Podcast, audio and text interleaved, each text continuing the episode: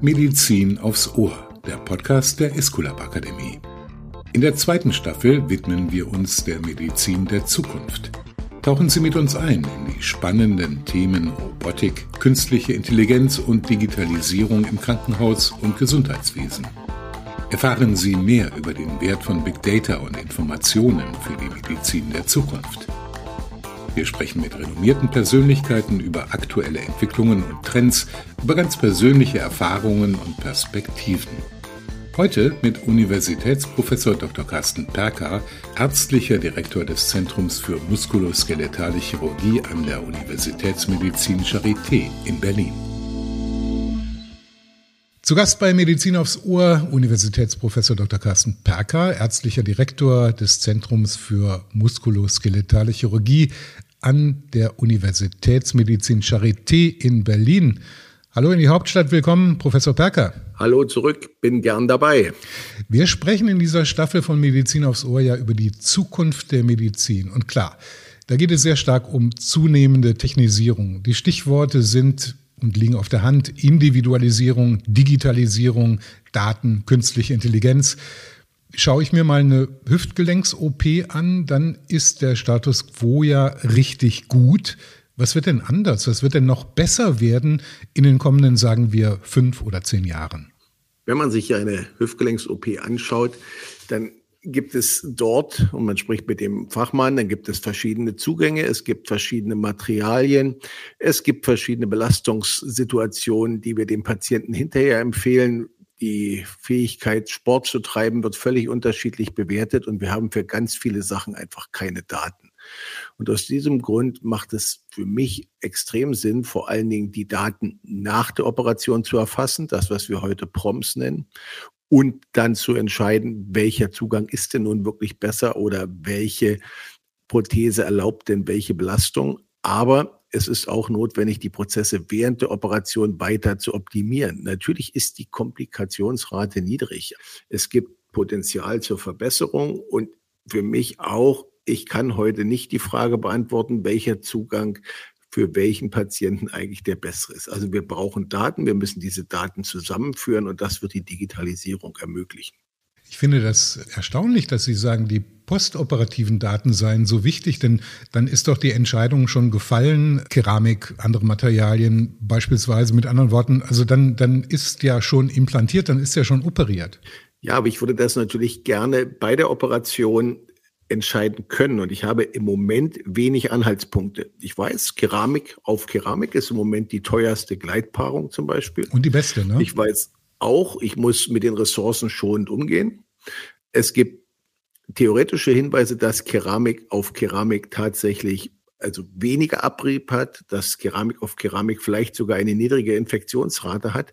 Aber ich muss trotzdem, wenn ich ja, ich sag mal, Geld ausgeben will, wissen, für wen lohnt sich diese Ressource und für wen lohnt sich diese Ressource nicht. Und insofern brauche ich diese Antworten. Und die Nachbeobachtungen, die wir heute haben, sind Studien aus hochspezialisierten Zentren. Das Problem, mit dem man sich in einem Gesundheitssystem eines Landes auseinandersetzt, sind aber diese sogenannten Real-World-Data, also das, was tatsächlich passiert. Und das wissen wir bisher ungenügend. Auch die Register helfen da erst schrittweise, aber auch da sind fast alle Register nicht in der Lage, die Prompts zu liefern, also zu sagen, wie gut geht es denn dem Patienten wirklich mit dem Implantat, was ich ihm eingebaut habe. Kann man langfristig, wenn man solche Datensätze hat, wirklich holistisch auch Veränderungen bei Operationen daraus schließen, davon ableiten sozusagen? Oder würden Sie sagen, jeder Patient ist doch so viel Individuum, dass mir die Daten für die Masse der Fälle gar nichts bringen? Oder äh, wie sieht das aus? Das ist eine hochinteressante Frage. Also selbstverständlich gehen wir heute alle davon aus, wenn ich den Patienten optimal versorgen möchte, muss ich ihn wirklich möglichst individuell versorgen. Das heißt, seine spezielle Anatomie wiederherstellen, die er vor der Operation hatte. Er muss, die Muskeln müssen genau wieder die Situation oder die Länge oder die Ansatz-Ursprungsrelation haben wie vor der Operation. Aber eigentlich wissen wir das nicht, ob wir jetzt die pathologische Situation, die zuvor zur Arthrose geführt hat, wieder nachbauen oder aber ob wir tatsächlich die Situation kreieren, die der für den Patienten die optimale ist. Und wir haben natürlich ein ganz, ganz großes Problem mit den individualisierten Lösungen. Das heißt, uns fehlen Instrumente, um wirklich dann vergleichbar zu bestimmen, welche Lösung ist die beste. Weil wenn ich alles individuell mache, komme ich zu einem solchen riesigen Daten, nennen wir es mal Wust, dass es unwahrscheinlich schwierig wird, das auszuwerten. Natürlich kann dieses beliebte Big Data hier helfen, aber im Moment fehlen uns solche Möglichkeiten. Also Individualität ja, aber im Moment zählen vor allen Dingen die Langzeitergebnisse und die können wir sicher nur vorhersagen bei den nicht individuellen Lösungen. Unglaublich spannend, wenn Sie gestatten, diese, diese persönliche Anmerkung. Ich bin persönlich vom, vom Sport her Tennisspieler und bin in einem Semester, wo es da die ersten Fälle bei den Mannschaftskollegen auch gibt, ne, die entsprechende Operationen hinter sich haben, ne, in einer Art und Weise mobil auf dem Tennisplatz sind, was ganz gewiss vor, ich sag mal, 20, 30 Jahren nicht möglich gewesen wäre. Ne? Also ich glaube, das ist völlig korrekt beobachtet. Natürlich bleibt noch die Unsicherheit, wie hoch oder wie doll möglich sind solche Dauerbelastungen. Ist das was, was die Prothese aushält oder nicht? Wir haben da sehr kontroverse Meinungen. Mein biomechanischer Kollege Georg Duda, der dazu sehr viel untersucht hat, sagt, wir sind da wirklich zum Teil in Grenzbereichen. Er wäre da vorsichtig. Eine Umfrage, die wir unter den Kollegen der AE gemacht haben, also den Spezialisten zum Thema Endoprothetik in Deutschland, zeigt dagegen, dass man inzwischen sehr, sehr viel mehr dem Patienten erlaubt und ihm zutraut, als man das noch vor zehn Jahren getan hat. Und auch Tennis spielen ist was, was von der überwiegenden Mehrheit inzwischen empfohlen wird, was vor zehn Jahren von der überwiegenden, also weit überwiegenden Mehrheit noch als nicht adäquat bezeichnet wurde. Also wirklich eine Segnung ihrer Disziplin. In einem Interview mit Ihnen findet sich das Zitat zum Thema OP-Roboter oder Robotik. Die Technik kann nicht mehr, als uns mit herkömmlichen Instrumenten gelingt. Spannend wird es, wenn der Roboter den Operateur mit biomechanischen Daten des Patienten unterstützt. Können Sie das ein bisschen weiter ausführen noch? Gerne. Wenn wir heute über Digitalisierung im OP sprechen, denken viel zu viele Leute an den Roboter. Der Roboter alleine wird nicht die Lösung des Problems darstellen, weil der Roboter muss ja mit Informationen mit von mir gefüttert werden, die ich, wie vorhin gezeigt, so noch nicht habe. Ich weiß im Moment noch nicht, welches die optimale Implantationsposition ist. Ich kann nicht genau sagen, ob ich das mit einer seitlichen Verkippung am Knie von 0 Grad oder 3 Grad einbauen muss. Und nur das kann der Roboter nachmachen. Aber es gehört eben auch in einen, wenn man mal Workflow als neues Wort, wo, wo eben mithilfe der Technologie eigentlich jeder OP-Schritt aufgezeichnet wird, damit auch für den Patienten, der sich diese Operation unterzieht, hinterher nachvollziehbar ist, was passiert. Das ist zwar was, was wir nicht mögen, oder im Moment jedenfalls für sehr äh, unangenehm halten, aber was sicherlich die Zukunft sein wird und was wir auch brauchen, um selber die Qualität zu erreichen, die dann wirklich nicht mehr nur für 90 Prozent oder vielleicht 95 Prozent exzellente Ergebnisse erreicht, sondern dass wir uns vielleicht den 99 Prozent nähern. Also lernen, das Prozedere zu mögen, langfristig. Ne? So ist es. Also es gibt Systeme, die schon Aufzeichnung von durchgeführten Operationsschritten machen und die mit künstlicher Intelligenz dann sogar bewerten. Ich habe das für, für Nierenoperationen gesehen, also für die Gefäßpräparation. Das sind zwar erst einzelne kleine Ansätze, aber ich bin der Überzeugung, dass es die Zukunft sein wird. Und auch wir nutzen im OP Systeme, die bei komplexen Operationen, das sind zum Beispiel klassischerweise Wechseloperationen am Kniegelenk, wo man mit sehr, sehr vielen Komponenten, die zusammengebaut werden müssen, arbeitet. Wenn wir da ein, haben wir ein Computersystem, was uns jeweils anzeigt, was der nächste Schritt ist, was dann der Schwester anzeigt, was der übernächste Schritt ist und wo wir dann noch dokumentieren können, dass wir jeden einzelnen Schritt diese komplexen Abfolge durchgeführt haben. Das ermöglicht es, ich werde nicht dumpf durch den Roboter geführt, aber es ermöglicht, dass ich eben mich auf die wesentlichen Dinge konzentrieren kann. Also diese Dinge müssen ineinander greifen. Und natürlich möglichst schon mit den präoperativen Daten. Also alles das, was sozusagen heute den Pfad des Patienten, wie wir so schön sagen, bestimmt, muss miteinander vernetzt werden. Der Roboter alleine tut es sicherlich nicht. Wir haben das hier in unserer Podcast-Reihe auch schon gehört von den Patientenverbänden. Das Argument, dass langfristig diese Transparenz, ich weiß als Patient, was mit mir geschieht, bekomme auch Einblick in die Dokumentation, was Sie gerade erwähnt haben, was Ärzte traditionell nicht so gerne mögen, dass das am Ende des Tages einzahlt auf ein Qualitätsmanagement im OP und darüber hinaus. Teilen Sie das auch? Das teile ich auf jeden Fall. Also wir sehen das heute im, ich sage mal, im Kleinen in den Daten, die viele Krankenhäuser ins Endoprothesenregister liefern. Ein solches Endoprothesenregister in Deutschland ist verbunden mit den Krankenkassen, so dass also wir immer sofort wissen, welche Problematik tauchte zum Beispiel bei dem Patienten im Anschluss an die Operation auf, auch wenn er in einem völlig anderen Krankenhaus operiert wurde. Und wir können dank einer Produktdatenbank auch feststellen, ob bestimmte Besonderheiten einer Prothese mit einem besonderen Risiko einhergehen.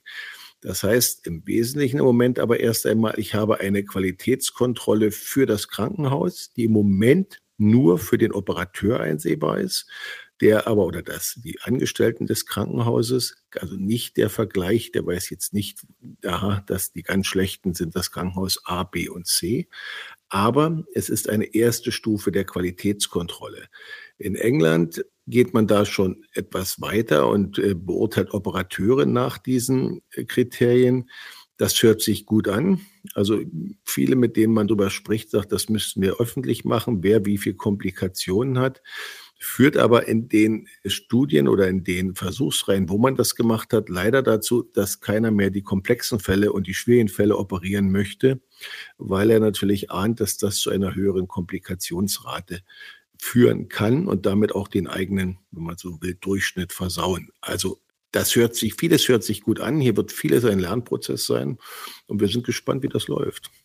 Professor Perker, lassen Sie uns in äh, zwei Bereiche ein bisschen genauer reingucken. Einmal Diagnostik und dann einmal natürlich Technik, weil Sie haben ja in Ihrem Feld auch eine klare Materialsprache. Wir haben die Keramik schon angesprochen und den Einfluss der technologischen Neuentwicklungen, die ja wahnsinnig rasch jetzt vonstatten gehen. Das ist ja ein Prozess, der seit einigen Jahren schon in der Schiene ist. Gehe ich richtig davon aus oder ist das Science Fiction, wenn ich mir vorstelle, neben dem OP wird irgendwann mal ein kleines Räumchen sein. Da gibt es dann einen 3D-Keramikdrucker, der mit Hilfe opulenter Datensätze Maß nimmt und maßgeschneiderte Prothetik auf Knopfdruck dann auch liefert? Ob es die Keramik zeitnah sein wird, da bin ich mir noch unsicher. Bei metallischen Implantaten glaube ich zunehmend daran. Wir sehen, dass neue Implantate, in der Knieendoprothetik beispielsweise arbeiten wir bisher vor allen Dingen mit zementierten Implantaten. Wir sehen jetzt zunehmend zementfreie Implantate, die eben deshalb möglich sind, weil die 3D-gedruckten Oberflächen genau so hergestellt werden können, dass der Knochen anwächst. Und vergleichbare Entwicklungen haben wir gerade in der Wechselchirurgie, wo eben die Knochendefekte völlig inhomogen existieren und absolut individuell sind. Hier gibt es in China schon eine Menge Kliniken, die mit diesen 3D gedruckten Implantaten arbeiten. Das heißt, da steht tatsächlich im Raum neben dem OP dieser 3D-Drucker. Die Schwierigkeit, die man hat, ist der Qualitätsnachweis. Die Problematik entsteht vor allen Dingen daraus, dass es sich dann im Regelfall um individuelle Anfertigungen handelt und individuelle Anfertigungen haben halt keine Qualitätsnorm. Und die Qualitätsnorm einheitlich zu schaffen fürs 3D-Drucken ist nicht so ganz einfach, aber das wird aus meiner Sicht definitiv für die speziellen Situationen kommen. Ob es ein Verfahren ist, was notwendig ist, um die Standardeingriffe zu verbessern oder zu versorgen, da bin ich mir eher unsicher. Ich bin mit Spezial- und Sonderprothesen auch deshalb immer zurückhaltend, weil ich für alle anderen Prothesen eben eine umfangreiche biomechanische Testung habe, die ich kenne, die ich zur Grundlage meiner Entscheidungen machen kann, währenddessen eine Sonderprothese, Spezialprothese, äh, individuell angefertigte Prothese natürlich immer in ihrer Anwendung damit verbunden ist, dass ich diese Verantwortung anteilig auf den Patienten übergebe, indem der Patient dafür unterschreiben muss, dass das eine Sonderanfertigung ist, weil eben diese umfangreichen Testungen nicht gemacht wurden. Also hier wird man eine Balance finden müssen, aber die Zukunft wird aus meiner Sicht so aussehen. Angefangen bei der Revisionsendoprothetik, auch bei vielen Formen der Primärendoprothetik in der Zukunft.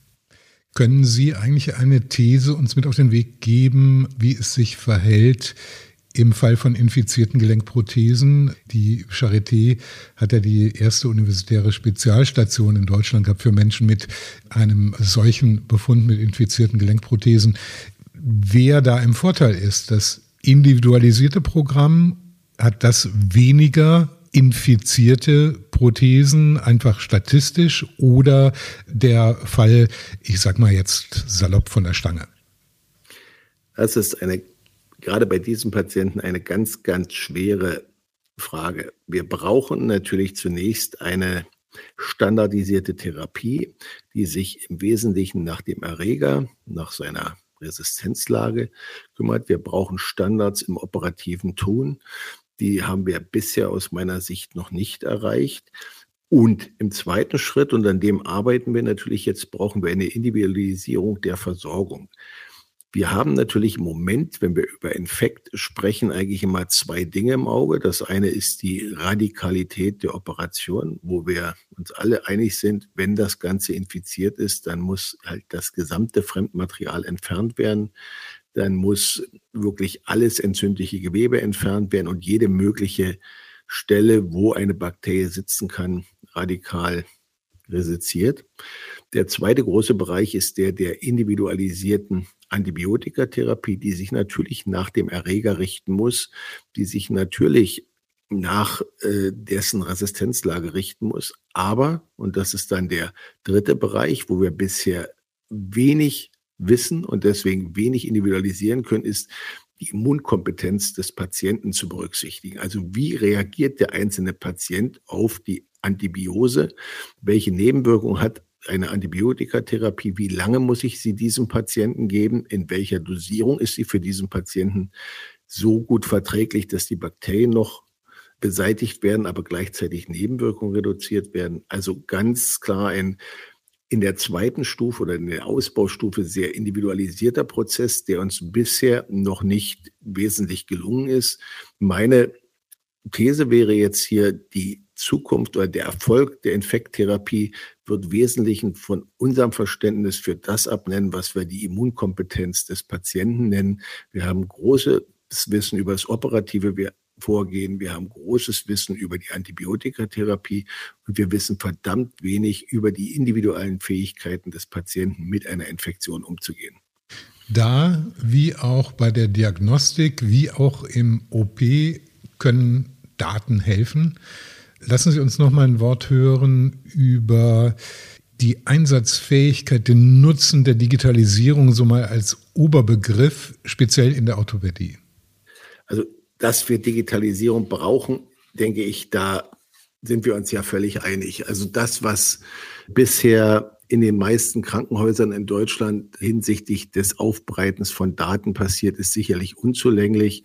Also ich sage mal, egal welchen Schritt wir angehen, ob es die Patientenakte ist, ob es die Terminvergabe ist, die Beratung von Patienten, die Befundbewertung durch zusätzliche Ärzte, die ich brauche, ach, was weiß ich, die Schichtplanerstellung, die Medikamentenverschreibung, zu wissen, was der Patient vorher hat. Das sind alles Dinge, die kann man durch Digitalisierung definitiv verbessern, was bisher heute nicht der Fall ist. Das, was wir in diesen internationalen Schriften so für, oder dieses, dieses Digitalisierungsstufen, die wir haben in Krankenhäusern, das sind ja die Stufen 0 bis 7 und 7 ist dann eben das beste, höchste mit der ich sag mal, lückenlosen elektronischen Patientenakte, in die dann auch alle klinischen Bereiche irgendwie integriert werden, einschließlich der Aufnahme der Intensivstation, der Normalstation, dem OP und so weiter.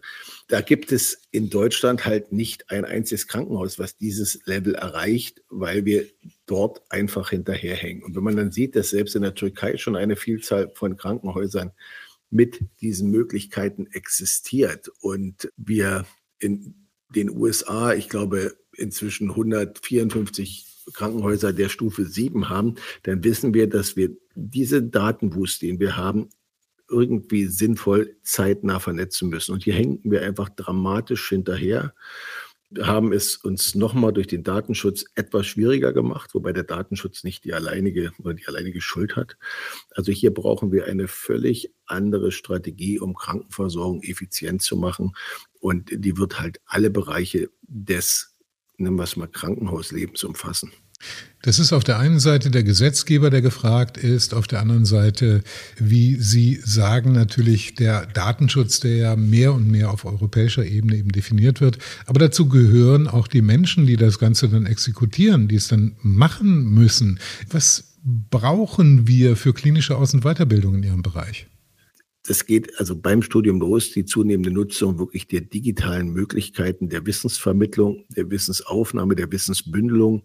Wenn ich sehe, wie, ich sage mal, relativ hm, old-fashioned äh, Studenten heute noch die Eigennamen von irgendwelchen Erkrankungen lernen müssen, Techniken lernen müssen, die im klinischen Alltag gar nicht mehr zur Anwendung kommen oder äh, Nebenwirkungen von Medikamenten, die man in Sekundenschnelle im Internet nachschauen kann, wenn man sich nicht sicher ist, dann glaube ich, dass auch die Umgestaltung der Lehre nicht in dem Umfang fortgeschritten ist, wie wir uns das vorstellen.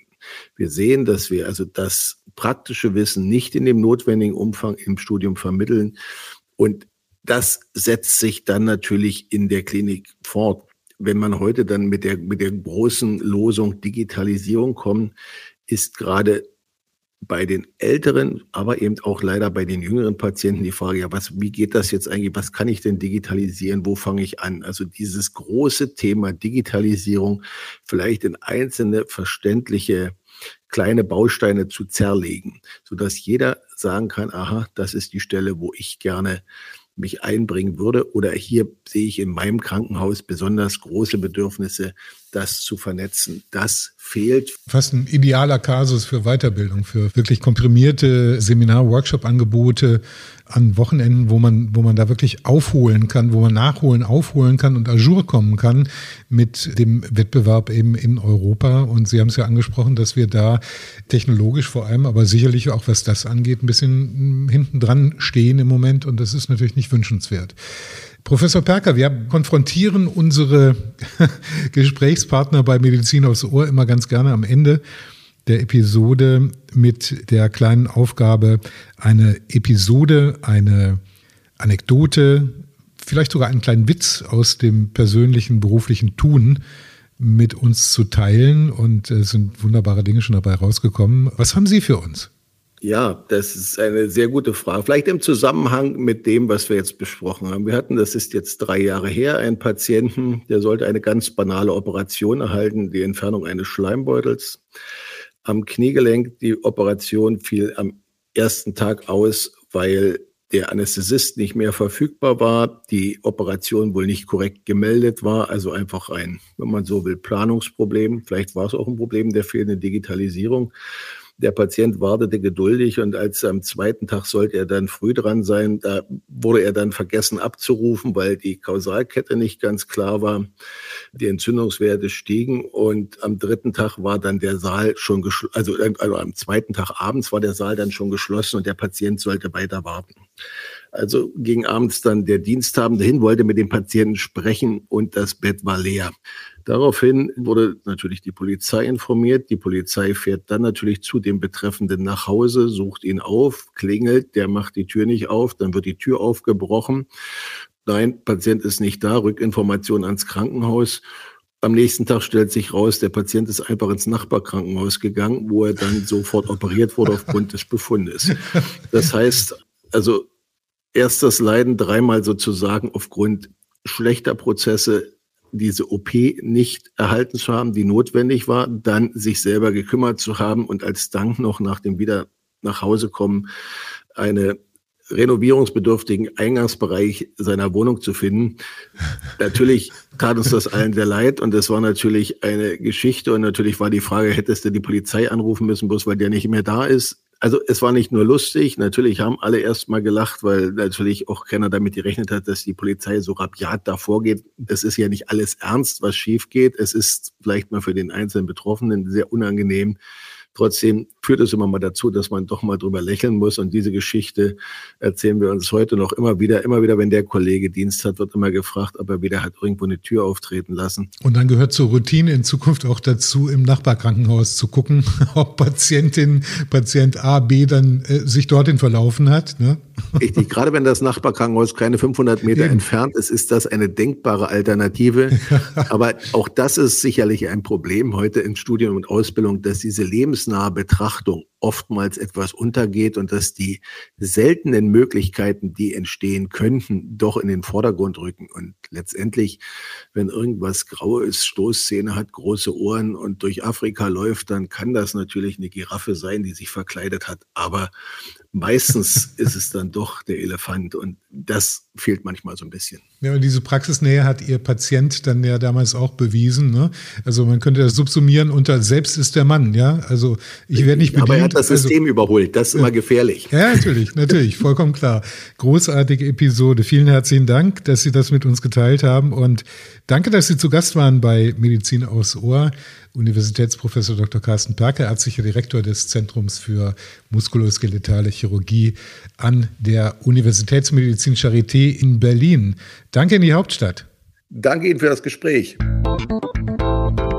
Das war Medizin aufs Ohr, der Podcast der Esculap Akademie. Mit Dr. Carsten Perker, ärztlicher Direktor des Zentrums für muskuloskeletale Chirurgie an der Universitätsmedizin Charité in Berlin. In der nächsten Ausgabe sprechen wir mit Dr. Katrin Sternberg, Esculap Vorstandsmitglied Forschung und Entwicklung. Gefällt Ihnen Medizin aufs Ohr? Haben Sie Anregungen? Wen sollten wir unbedingt zum Gespräch einladen? Wir freuen uns über Ihr Feedback. Schreiben Sie an podcast.esculap-akademie.de.